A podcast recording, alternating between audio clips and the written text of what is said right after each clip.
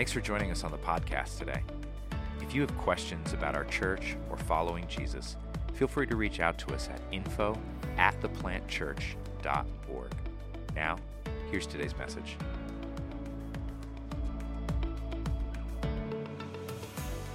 So we're going to just jump right into into our message very quickly this morning. How many of you enjoyed the smoke this week?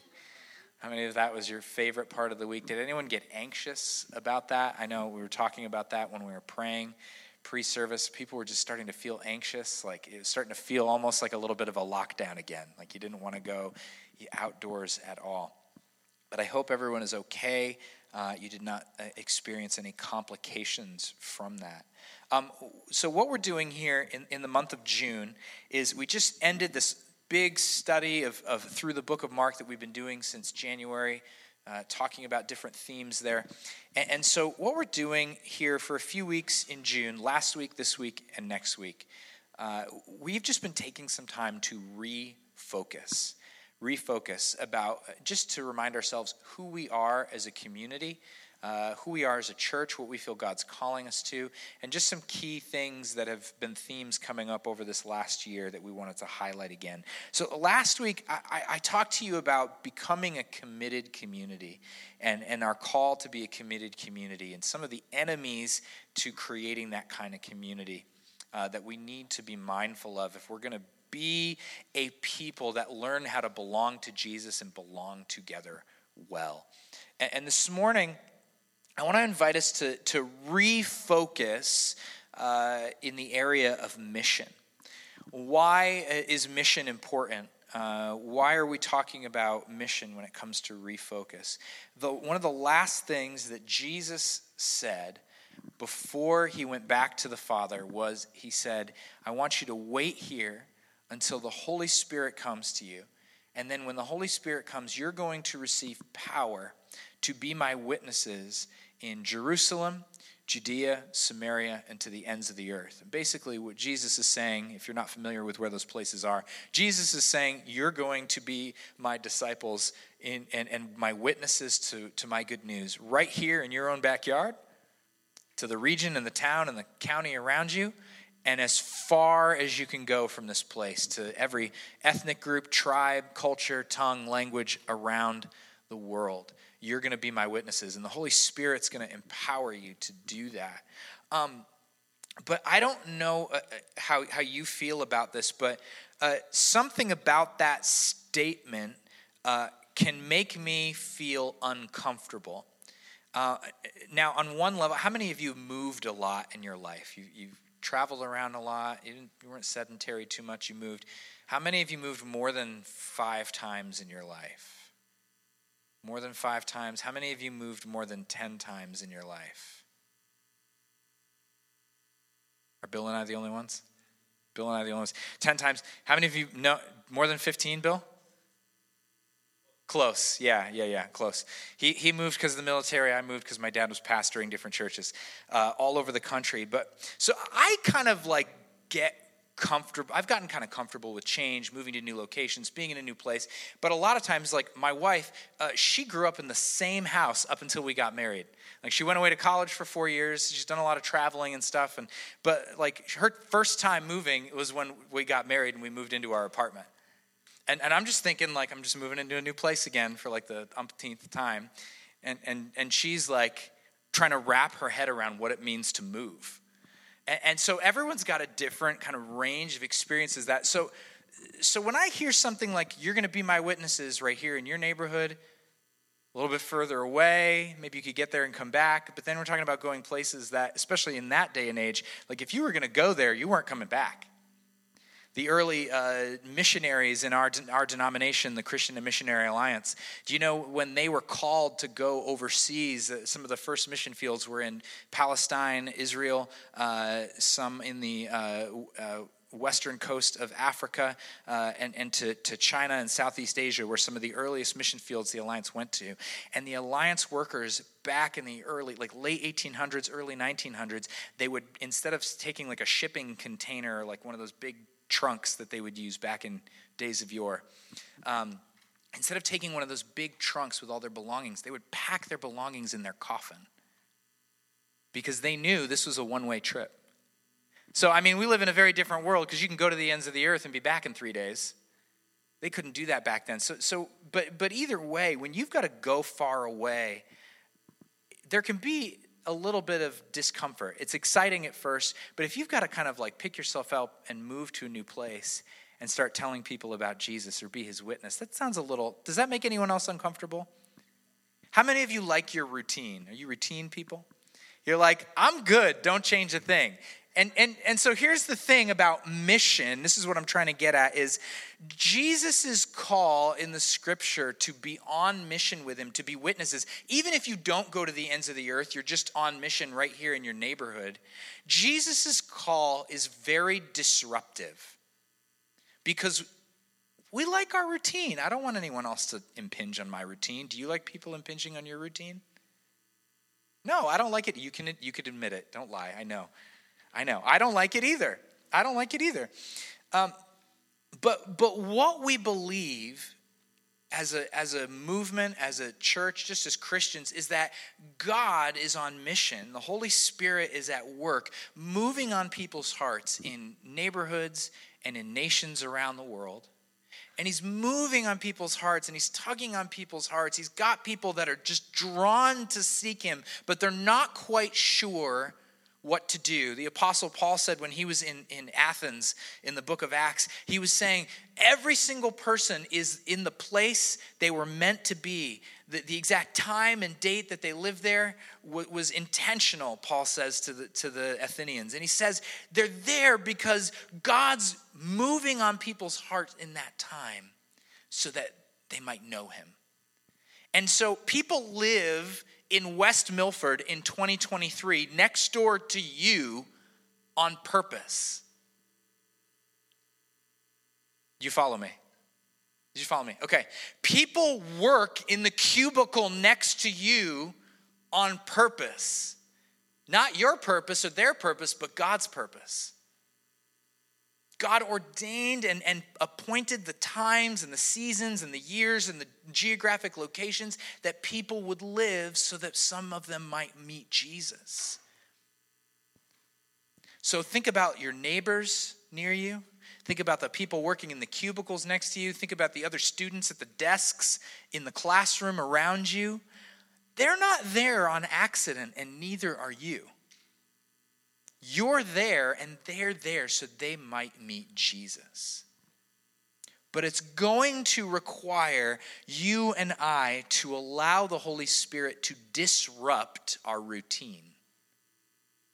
I worked before I was full time in ministry. I, worked in a desk and a cubicle, and quite honestly, it was much easier for my day if I didn't talk to the person next to me. Anyone else know what I'm talking about? Amen. Yeah. It, it could be much easier. But it wasn't really a faithful witness. Now, I'm not saying I had to be there telling them the whole gospel and spiritual laws and say, hey, do you, do you know God? Are you, are you going to heaven? Like, that's not what I'm talking about. That's not what I'm talking about. Uh, I, but I'm talking about things like uh, being a non anxious presence. I'm talking about things like really being loving when everyone else in the office can't stand that person.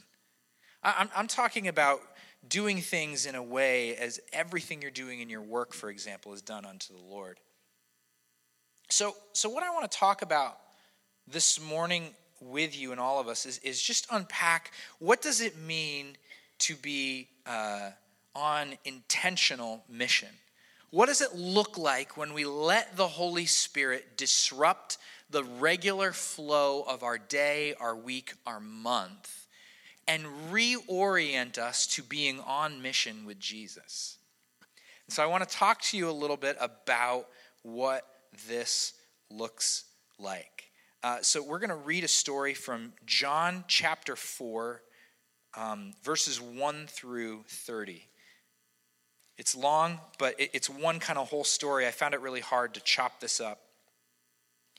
But um, I, I, you might be familiar with the story, and I hopefully it's helpful as we look at Jesus as, as, an example of intentional mission. So let's read this. It'll be on the screen for you as well. John chapter 4, verses 1 through 30. It says this Jesus knew the Pharisees had heard that he was baptizing and making more disciples than John. though Jesus himself didn't baptize, his disciples did. So he left Judea and returned to Galilee. So he's going from the south all the way up to the north, just so you understand which direction he's headed. He had to go, verse 4, through Samaria on the way. Eventually, he came to the Samaritan village of Sychar, near the field that Jacob gave to his son Joseph. Jacob's well was there, and Jesus, tired from the long walk, sat wearily beside the well about noontime. And soon a Samaritan woman came to draw water, and Jesus said to her, Please give me a drink. He was alone at the time because his disciples had gone into the village to buy some food. The woman was surprised, for Jews refused to have anything to do with Samaritans. She said to Jesus, You're a Jew, and I'm a Samaritan woman. Why are you asking me for a drink?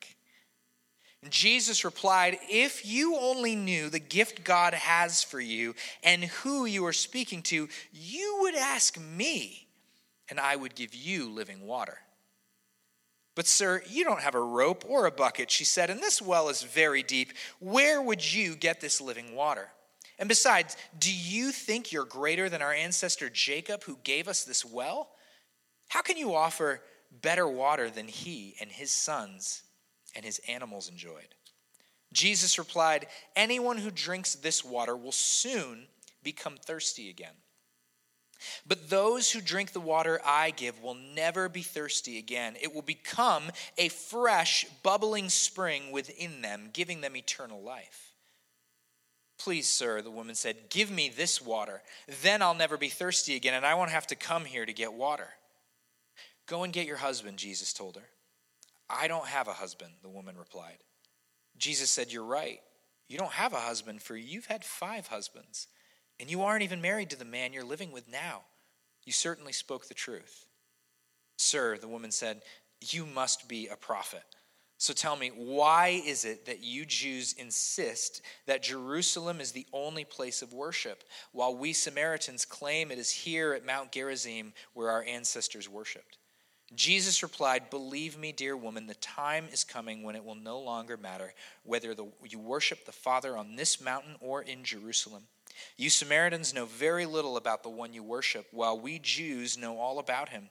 For salvation comes through the Jews, but the time is coming, indeed it's here now, when true worshippers will worship the Father in spirit and in truth. The Father is looking for those who will worship him that way. For God is spirit so those who worship him must worship in spirit and in truth. The woman said, I know the Messiah is coming, the one who is called Christ. When he comes, he will explain everything to us. And then Jesus told her, I am the Messiah. Just then the disciples came back, and they were shocked to find him talking to a woman, but none of them had the nerve to ask, What do you want with her? Or, Why are you talking to her? The woman left her water jar beside the well and ran back to the village, telling everyone, Come and see a man who told me everything I did. Could he possibly be the Messiah? So the people came streaming from the village to see him. Let's pray.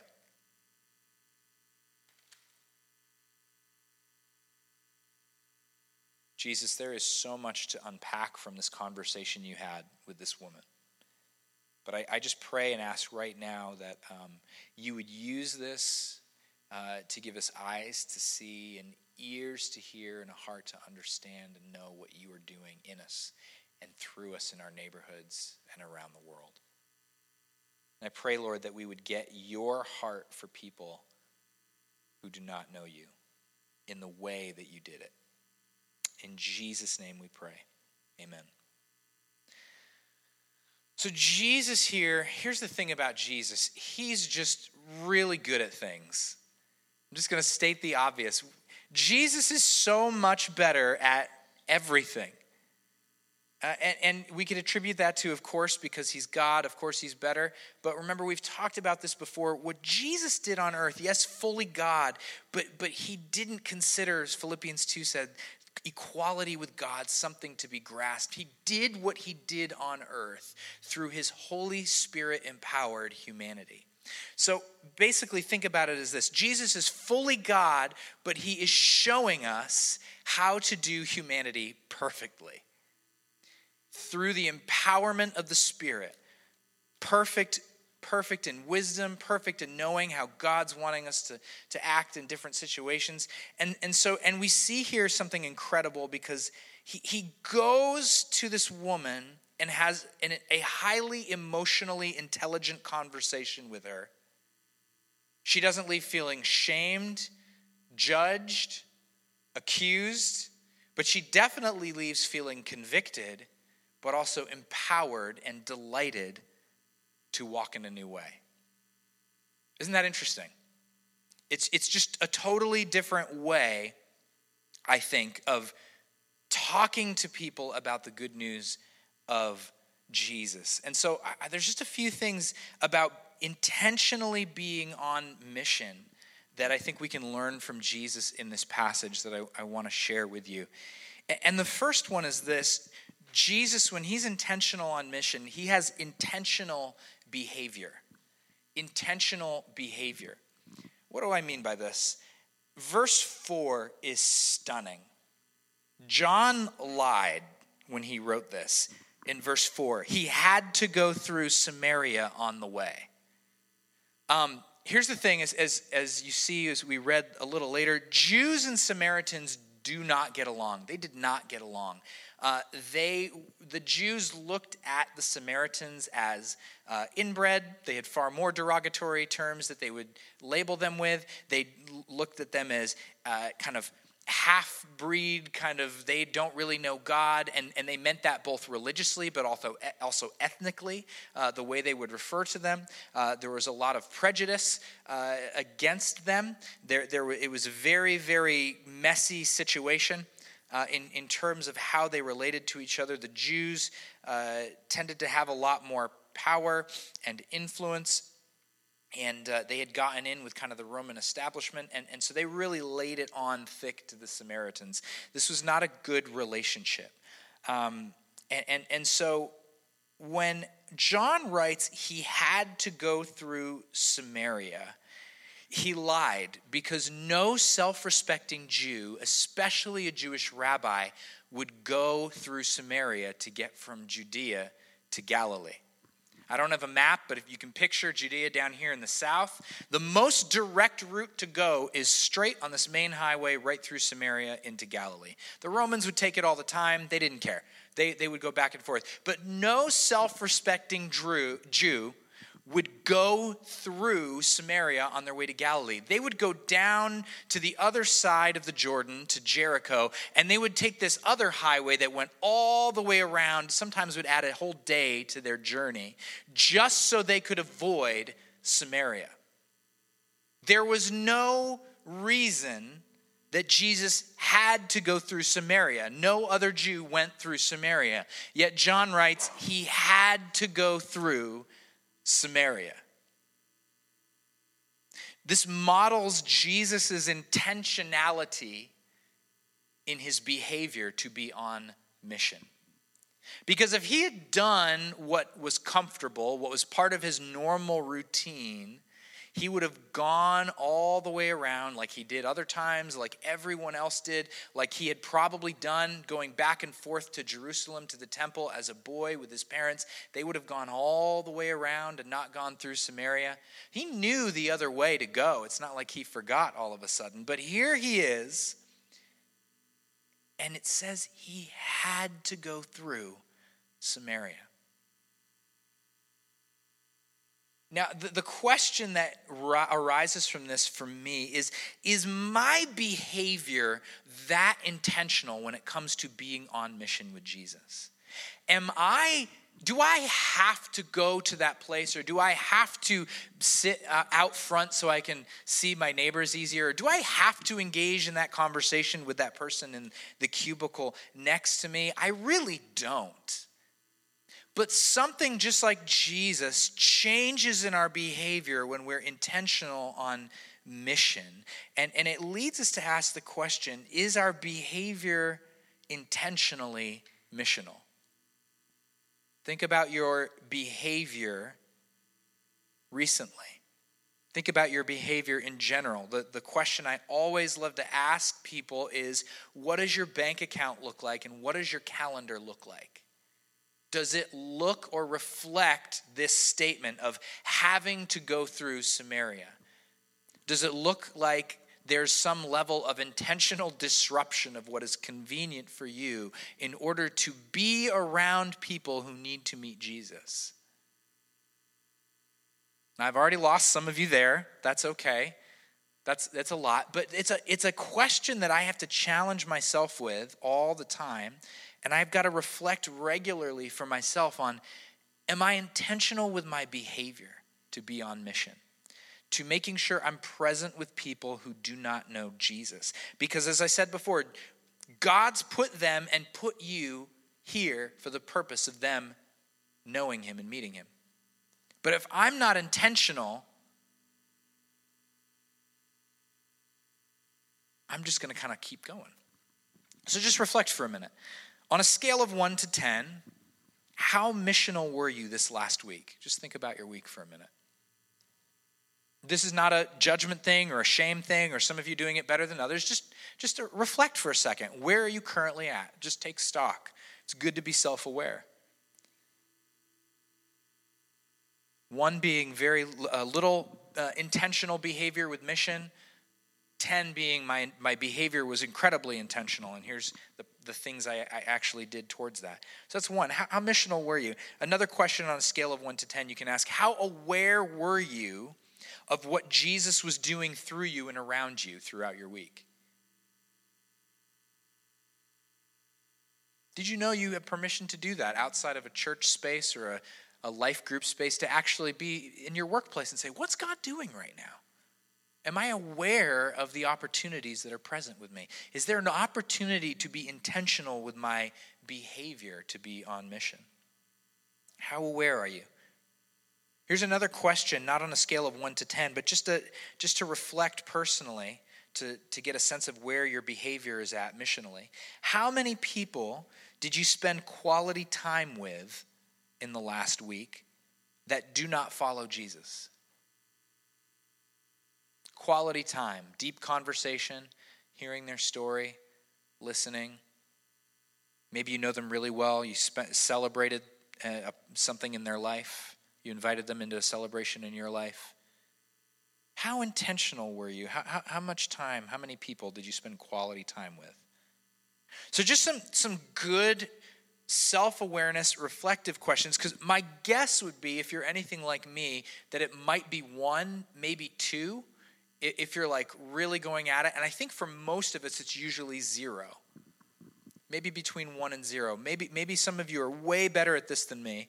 Uh, but that's where I find myself a lot or quite often. Now, I'll have touches with other people or talk to other people, but it's like a quick kind of like, I need my coffee and I have to go. You know what I'm saying? That's that's not what we're talking about here. We're we're talking about more than just a hey, how you doing? Good, good. Okay, great. Have a good week. Like yes, that's not quality. You, you see what I'm saying?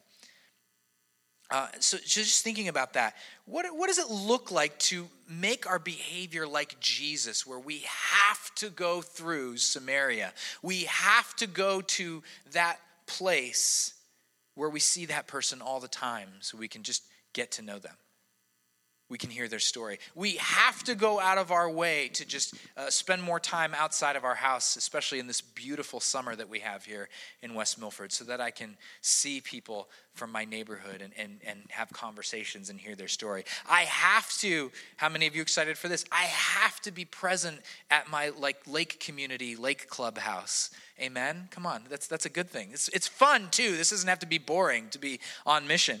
But I've got to be there so I can be intentionally present with my neighbors in that space. What are, what are the spaces for you where you can have intentional behavior or even like maybe it's a place like Samaria. Maybe it's a place that you just keep having come to mind, there's a pull on your heart and you keep ignoring it as like that's kind of crazy. That's not that's not realistic at all. But what if that's God saying, "I want you to be really intentional to go into this space that no one else is going to because no one else cares about this space." And what if you were intentionally on mission there? What could your behavior look like to be intentionally on mission? Just a few practical things to help you live with intentional behavior on mission. First and foremost, this is undergirds everything we do, is prayer. Now, what does prayer have to do with intentional behavior and being on mission? When you begin to pray regularly, to ask Jesus to give you eyes to see where he's moving, you start to behave differently. When you start to ask God to do it, you start to see it around you. And then it's scary because now you're like, now I have to actually do something about this. I'm like, oh, I'm going to pretend I didn't see that. I'm going to pretend I didn't hear that. Uh, but the other thing that's really powerful, some of you went through the emotionally healthy spirituality course this year. Uh, one of the things we talked about is prayer, not just about talking with God, but just being with God, slowing down to be present with Jesus. And here's one of the beautiful uh, things that happens as a byproduct of being present with Jesus. You learn how to slow down to be present with other people around you.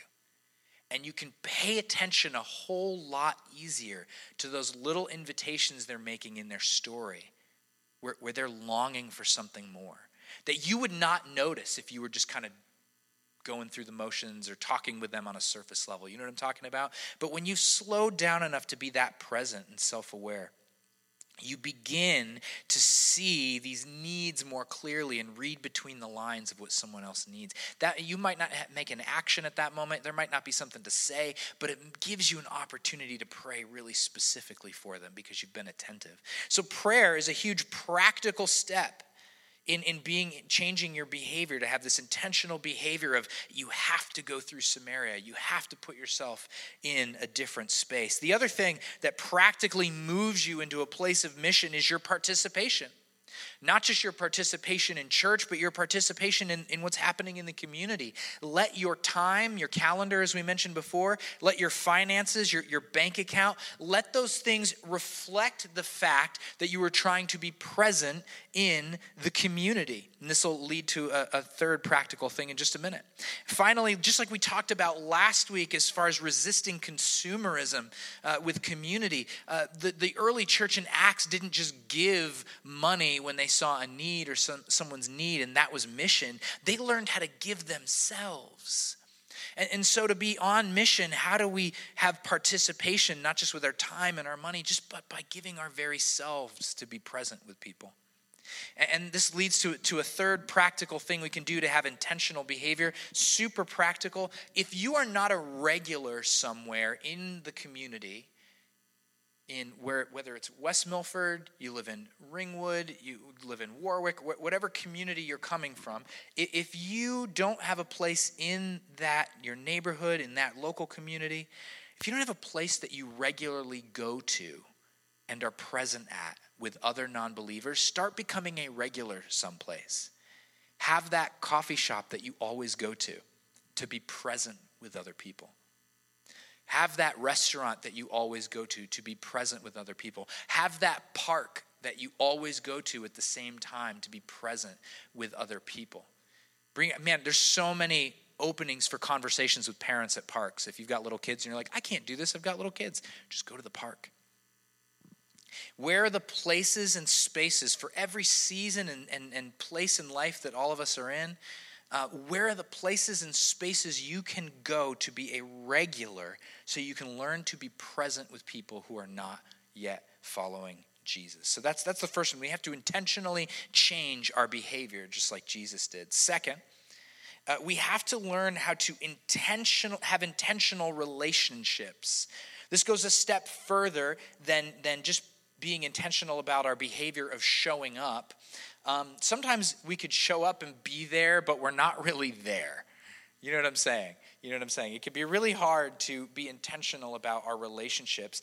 And here's where Jesus goes a step further than just showing up at the well. He goes at a time of day when, when you don't go there to get water to drink. You go in the morning or in the evening because it's really hot in the middle of the day. He's there in the middle of the day, and the person who's coming in the middle of the day would rather not deal with other people. There's a story there. There's something going on, and they're just like, I, I can't deal with the ridicule anymore. I can't deal with the this or the that. I just need to go when I'm not going to be bothered. And Jesus shows up at that time and a woman shows up at the well to start drawing water. Now, here's a single Jewish rabbi. I just want you to understand the optics of what's happening here. And this woman shows up by herself at the well. His disciples have gone to get food. Uh, if you are Jesus, the rabbi in this situation, it's probably a position that you, mm, I'm not sure I should, you should be putting yourself in that situation, Jesus. And his disciples, even culturally speaking, are like, what, what are you doing talking to this woman, Jesus? They're not saying it, they're like, we're, we're a little bit concerned about what's happening here. The optics don't look good.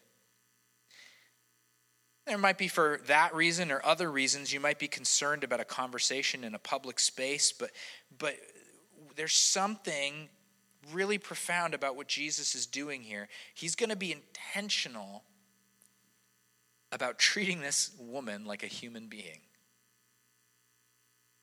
when probably a lot of other people wouldn't have done that. That's the first step to any relationship. You have to see the other person as fully human.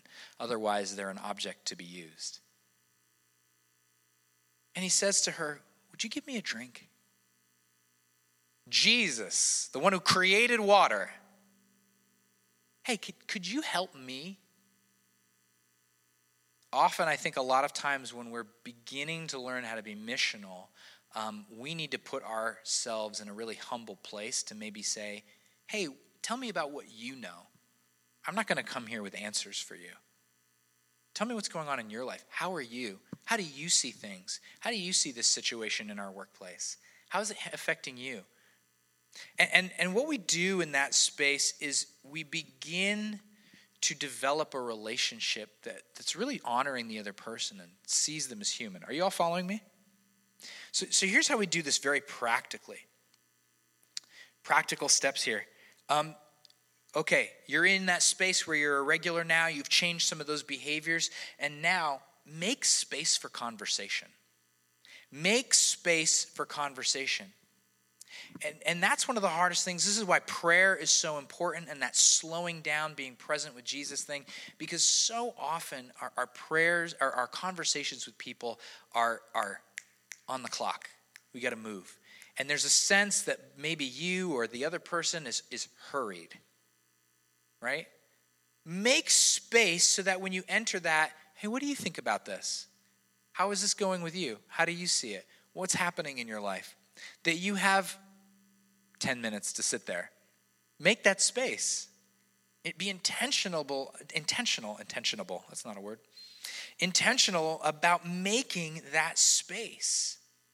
And then that leads to the second thing when you make space for conversation, uh, you can engage in what I call embodied listening. What is embodied listening? One, you have to be present and paying attention to the other person, not just as they're talking, going, Look at me, I'm being missional. I'm talking to this person. This is so great. I think it's going well, and you just like totally missed everything the person said. Anyone ever do that? Just like in general in life. I do that sometimes. That's hard. But we're so often not really present enough to have embodied listening with our conversations, right? So that prayer can help slow us down and teach us how to be present enough to do this. And then the other thing is is when you begin to do embodied listening, here's what you're doing. You are putting yourself in the in the seat of Jesus at the well with this woman. And you might be the only expression of, of what Jesus looks like that this person might meet. And, and so, what, how are you going to embody who Jesus is as you listen in that conversation. What might that look like? Can you show empathy to them? Can, can, you, can you listen between the lines and hear where are maybe the needs that they're are saying or not really quite saying, but you can tell are there? They might not even know it's a need they're sharing, and you're like, whoa, like, you need help with that. I'm concerned for you. Are you okay? And they may go, wow, no one's, no one's ever told me that's a problem. I've wondered if it was. So, so much of how we develop intentional relationships well is, through this embodied listening of just being present with someone and, and being willing to be with them. And it gives you space to be able to go back and, and pray for them. Um, practical steps so we, we said making space for conversation have this embodied listening where you slow down you pay attention to what they're saying even just responding back not with a solution or an answer but maybe if you need clarification you can simply just say am i hearing this right? Here's how i'm hearing what you're saying. Sometimes just being that sounding board for people is really helpful. But then here's the other thing that you can do that's really exciting is, is when you hear this person's story, no matter what they tell you, you could you could listen like it's totally normal, even what they're saying sounds crazy. Even if what they're saying sounds crazy, uh, you can be the non anxious presence that they might be desperate for that they don't get in their home. Maybe they don't have it in their other relationships. They're not getting it in their workplace, wherever it is. What is it? Can you be a non anxious presence? Because if Jesus isn't nervous, we shouldn't be nervous either. And then you're saying, Well, I am nervous. All right, then you need to deal with that with, with Jesus. That's, that's one of your discipleship things to work through. But as you're working through that, that's, a, that's an awesome thing to be able to be for someone else. And they go, wow, why are you always so calm when we talk about this? And you can be like, I wasn't always this calm. Let me tell you what Jesus did for me. People are looking for that kind of thing. They want to see real transformational change. That's what leads to witness. Now, notice I have not once said this is how you share how Jesus died on the cross for your sins. People are not moved in our day and age. I'm not saying this is a right or wrong, just the reality. In, in the culture we live in, people are not moved by having proper doctrine or theology or you saying, hey, you need to believe this. People are moved by people who have been deeply changed and transformed by Jesus. Did you hear what I said? It's, it's really important. People are not going to be moved by you having answers or, or quick, I'll say quick Sunday school answers to the problems of this, or you need Jesus, or this or that. They're going to be moved by simply observing how different you are.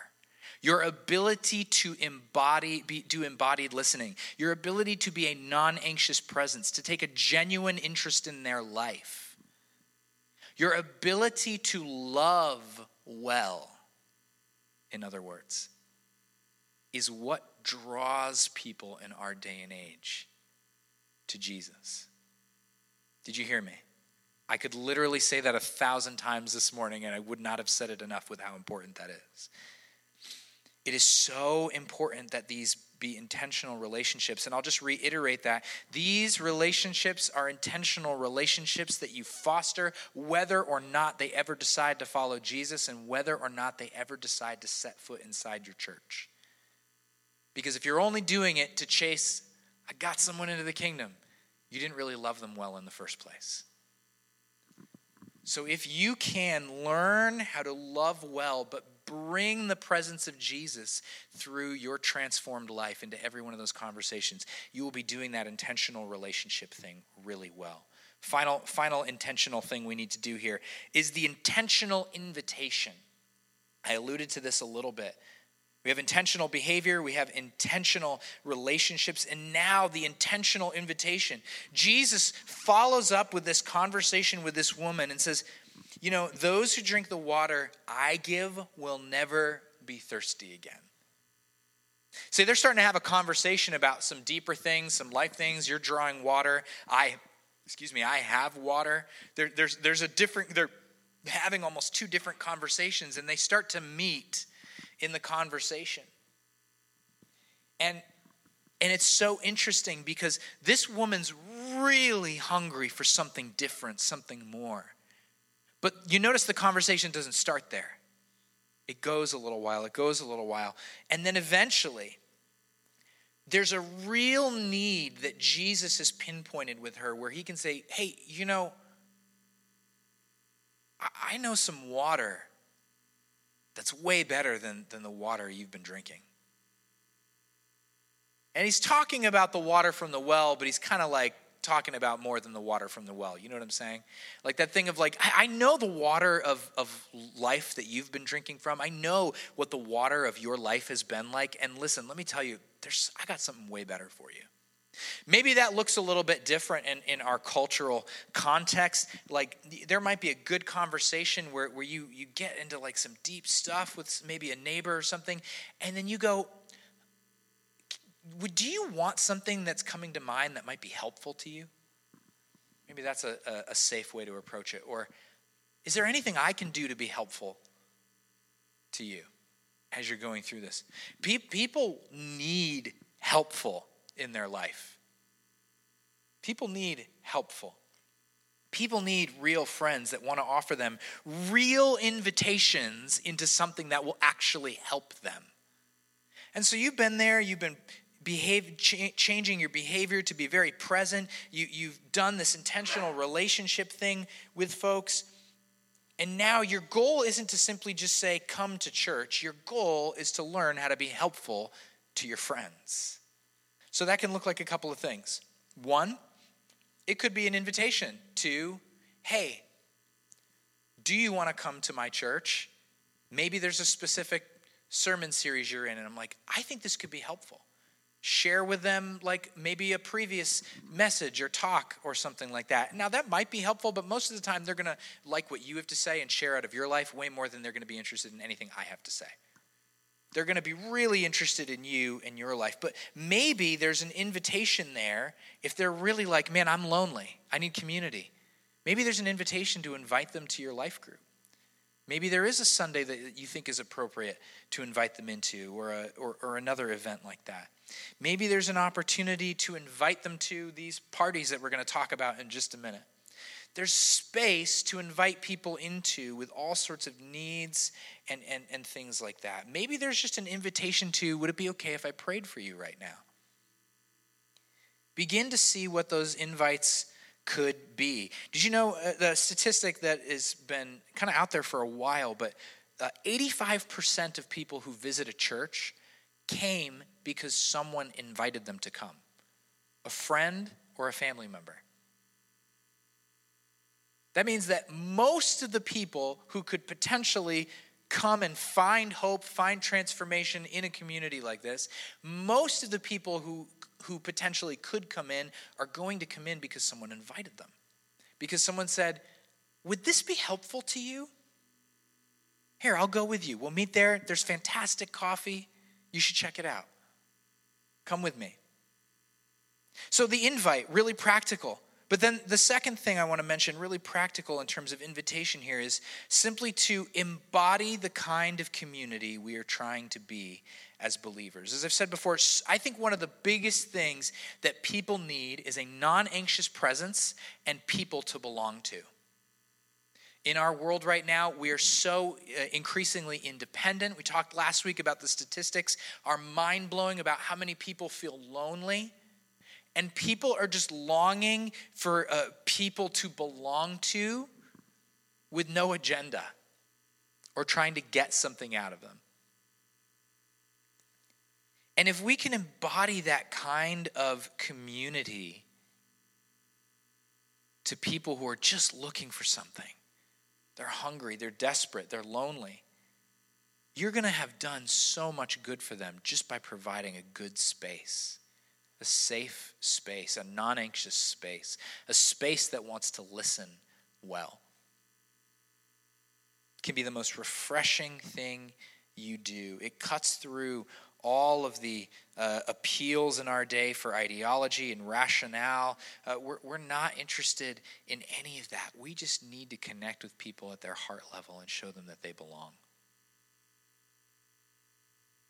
I love this in 1 Corinthians 2 3 to 5. Paul says, I came to you not with wise and persuasive words. You can read that the theology, the rationale, the, the best persuasive argument. I came to you not with wise and persuasive words, but a demonstration of the Spirit's power, That demonstration of the Spirit's power could be healing. It could be any of those things that we've just talked about in our previous series about spiritual authority. But it could also be a demonstration of the Spirit's power, just bringing people together in Jesus shaped community.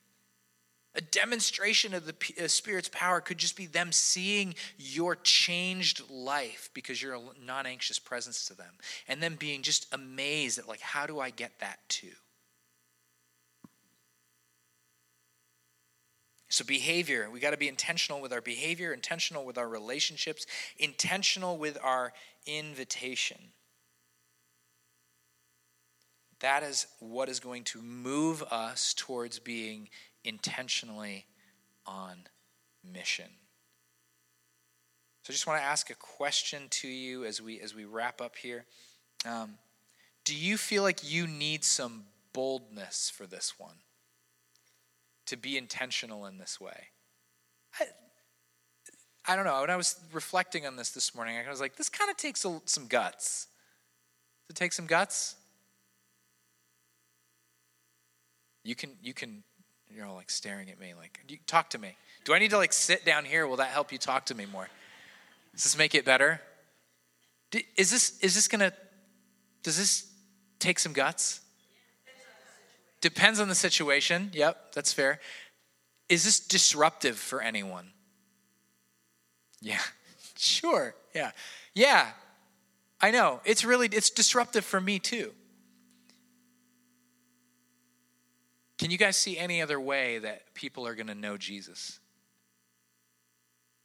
I mean, if you have another way, you you know, you're like some I, I think I heard a yes in there. Like, yeah, Sure, Jesus really doesn't need any of us.